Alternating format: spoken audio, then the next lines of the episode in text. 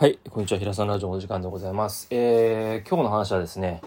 えー、努力は、えー、まあ、結果が出るまで続けましょうよって話です。もう答え言っちゃってるよね。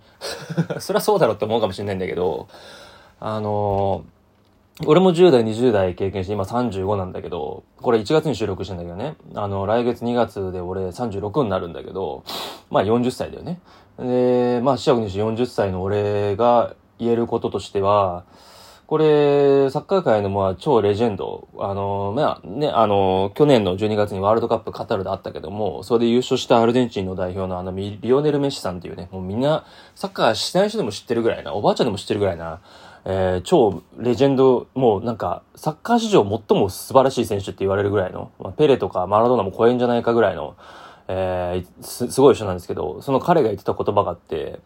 努力はやっぱり結果が出るまで、あの、やるのが努力だろうっていう話を、彼の、彼ぐらいの素晴らしい、ね、あの、選手でも、超一流選手でも言ってるわけですよ。うん。俺もそれすげえ共感してて、いや、彼ほどの人間ではないよ、はっきり。何の成果も出してないよ、はっきり言って。うん、全然ペーペーですけど、ちなみに同い年です。35歳でございます。なんですけど、1987年生まれね、昭和60年生まれなんだけど、あの、思うことがあって、10代、20代の頃、あの、自分のね、あの、振り返ってみると、やっぱりなんか、努力してるつもりだったなと思ってて、で、結果が出ないからすぐやめちゃうとかっていうのって、それって努力では何でもなくって、つもりなんですよね。で、努力って、あの、自分が努力してるって思ってる感覚の努力ってまだ全然努力じゃなくて、それが当たり前になって初めて努力になるんですよ。別に努力じゃなくねこれみたいな。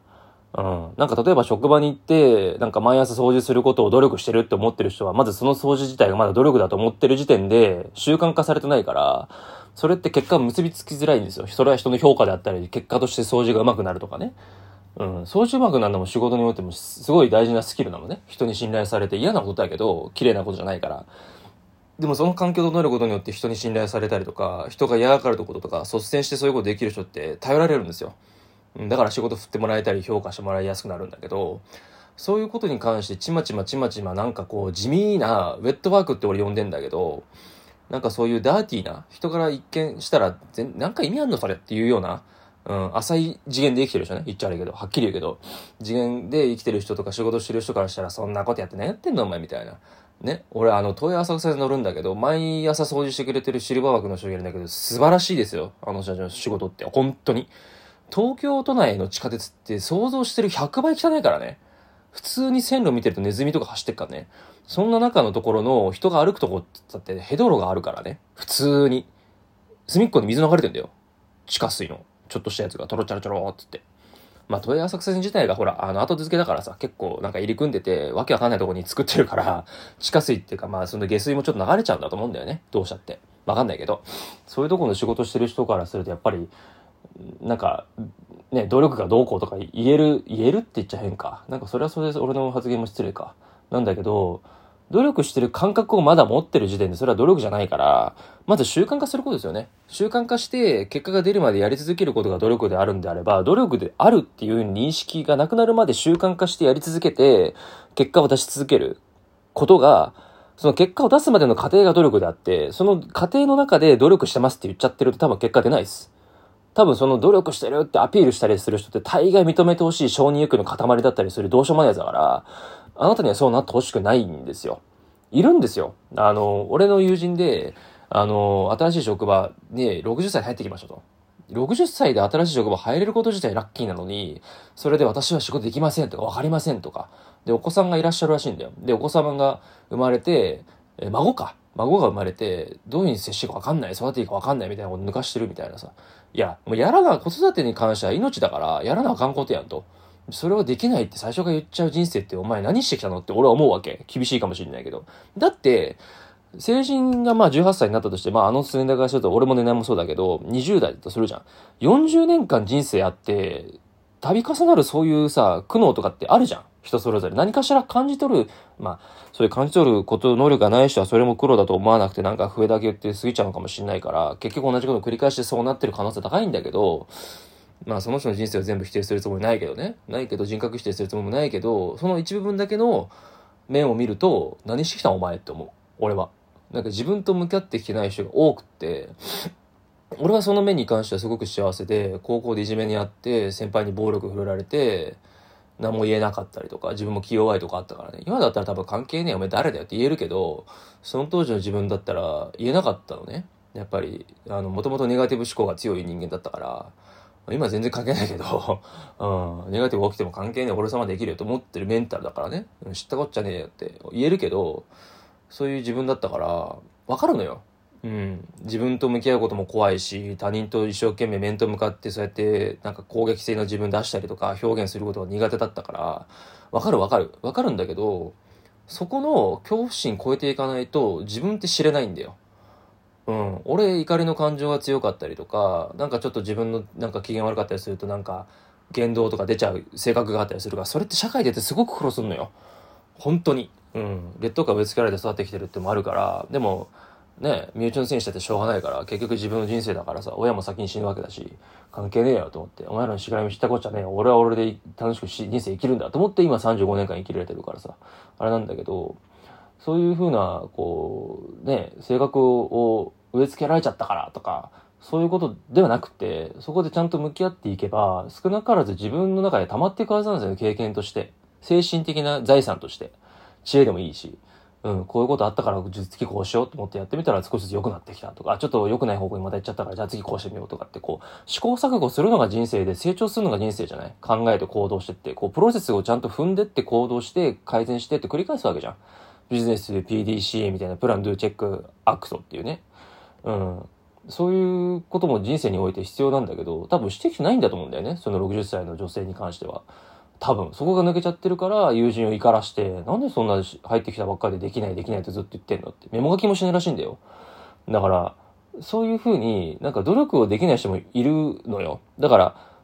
いいのよ別に努力してますって言ってもいいけど、必要以上に誇張して私やってんのにとかっていうのって、それって知ったこっちゃねえよって話の周りからしたら。当たり前だから。世の中で努力するのって。努力できてなくて、社会にいて、なんか貢献してるって思ってるやつって、大体しょうもないやつだから。仕事できない人の人望もないみたいな。プライベートもズタズタみたいなやつだから、ほっとけばいいのよ。でも、中途半端になんか職場には朝来るけど、できませんって言いながら、ずるずるずるずる会社にいられると迷惑なんだよ、会社も。だから、そういうことを言ってる人から離れて、あなたはもうその努力を努力と思わないぐらいやり続けてください。3日でもいいよ。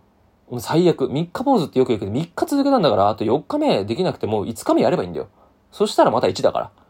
自分が求めてる結果、今受験シーズンだよね。1月って。2月、3月が2月だったらまあ A 日程、B 日程とか始まってくるよね。3月だったら多分 C 日程とかね、最終選考みたいな感じになってくるし、今だったら1月とかも2週目ぐらい ?1 週目か2週目忘れたけど、センター試験とかあるじゃん、大学入試とかって。その時期とかってやっぱりほら、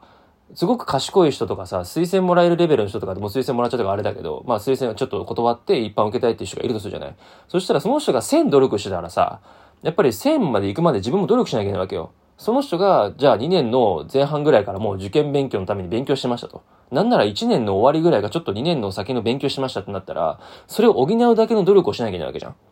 だって、競争だから、受験戦争っていうぐらいで。全入時代って言ったって落ちる人はいるわけよ。当たり前だよね。全部入れたら、ね、受験なんかしなくたって別にじゃあ、はい、じゃあなんか顔パスです、みたいなわかんないけどさ。そんなシステムないけど、仮にね、例えば話だけど。なってもおかしくないわけじゃん。でもちゃんとそういうふうに点数とか面接とか総合的な判断とか学校のその指定校入試とかでも何でもいいけどさ、あの、評価してもらいたいんであれば、やっぱり努力は絶対必要で、その努力の仕方もあるけど、まずは量を増やすことだよね。質は後からついてくるって俺は思ってるから、やってればやってるほど自分が考えるから、あ、こういう風な勉強の仕方方がした方が俺合ってるとか、単英単語書くにしたってバリバリ書き殴って覚える何十個何、二十個三十個書いて一つの単語を覚える。俺はそうだったのね。